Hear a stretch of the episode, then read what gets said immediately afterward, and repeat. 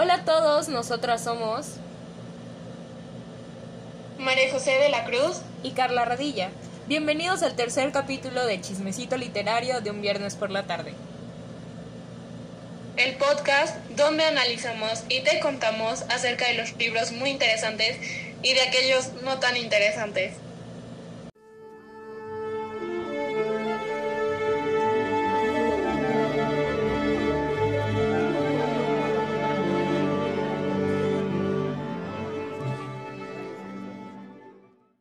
Este día vamos a hacer una comparativa de dos asombrosas obras literarias llamadas Popol Vuh y El Cantar del Mío Cid.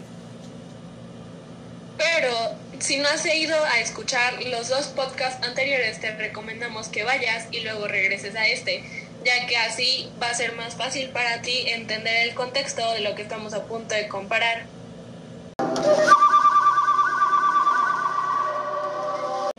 Bueno, Popol Vuh es un texto narrativo del cual solo se conocen dos de sus autores y se conoce quien lo tradujo al español castellano es el Fraychip.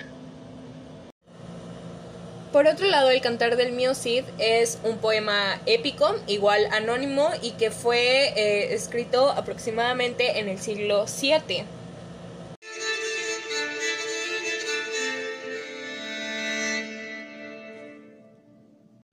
El Mío Cid se divide en tres cantares, los cuales eh, son eh, Cantar del Destierro, Cantar de las Bodas y Cantar de la Afrenta de Corpes. El primer cantar se divide en sesenta y tres tiradas, mientras que Popol Vuh es un libro que se divide en cuatro partes y cada parte tiene aproximadamente entre nueve y doce capítulos.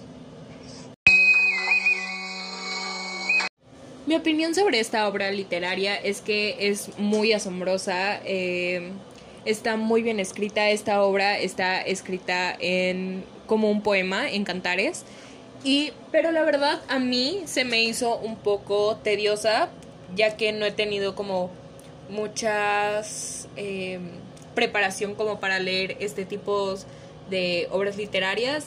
¿Y qué te pareció a ti Popol Vuh? Esto es otra cosa en lo que se diferencian, ya que Popol Vuh para muchas de las personas es muy fácil de entender porque tiene un lenguaje muy sencillo y pues la verdad es que es muy entretenido.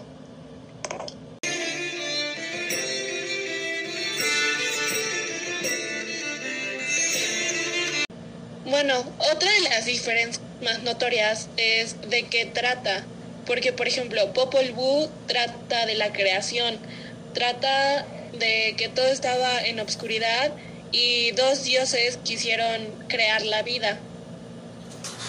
Mientras tanto, eh, el Cantar del Mío Cid, el primer cantar habla de eh, el destierro del Mío Cid eh, sin, se supone, alguna razón aparente, una injusticia más que nada. Bueno, después de esta pequeña comparación de estas dos grandes obras literarias con gran riqueza cultural, hemos llegado al final de nuestro episodio.